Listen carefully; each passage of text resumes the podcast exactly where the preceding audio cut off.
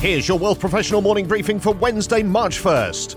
March is Fraud Prevention Month, and it seems that Canadians have been taking the security of their financial and identity data even more seriously in the past year. A newly published poll from Equifax Canada reveals that 97% of Canadians say they feel vulnerable to fraudsters and identity theft, but almost as many are doing something about it. In the past year, there was a 10 percentage point rise in the number of Canadians who say they've taken at least one step in the fight back against fraud. This includes ignoring phone calls from unknown numbers or hanging up immediately, and double checking credit card and bank statements. Recognizing the rise of identity theft, more than half of respondents said they're shredding documents, and half are reducing what personal information they share on social media.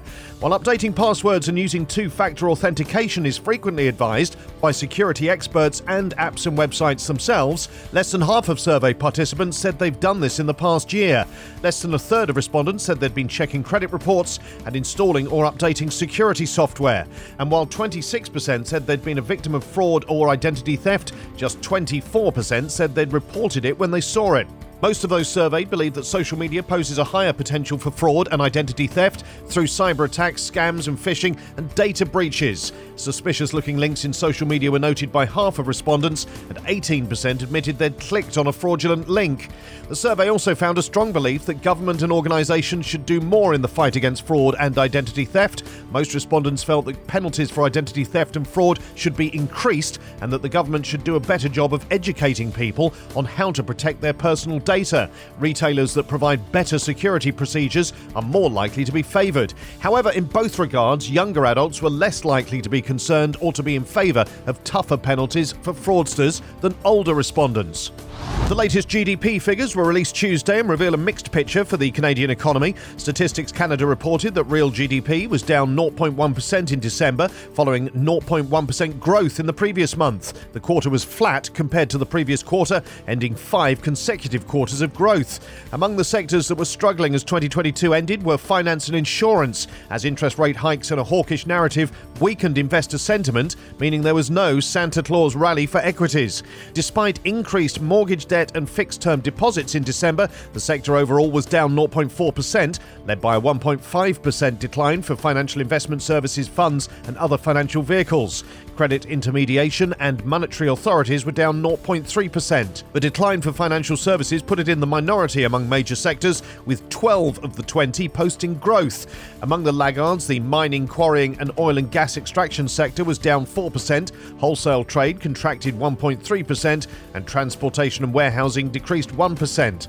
Leading growth were retail trade up 0.8% and the public sector up 0.4%. Preliminary data for January also provided some positivity with a 0.3% rise for the economy overall. And fourth quarter data reveals that household disposable income rose 3%. The household saving rate was also up, reaching 6% in the fourth quarter, one percentage point higher than in the third quarter. This was due in part to increased government benefits such as a 10% hike for old age security payments for those aged 75 and over. The saving rate was nearly half its 2021 level, but was almost three times the 2019 rate. Crypto investors are scooping up call options, betting on a Bitcoin rebound to $30,000, even as momentum in the digital asset market stalls. Bitcoin options open interest rose in February to $9 billion, according to Bloomberg Intelligence's Jamie Coutts, who cited Glassnode data. The last time it was at this level, the coin had been trading around $45,000, whereas it's currently hovering around $23,700. It's the largest 14 day rate of change in its history and is a record high when measured as a percentage of market cap, Coutts said. Too much leverage has been funneled into this asset in the short term, Coutts tweeted.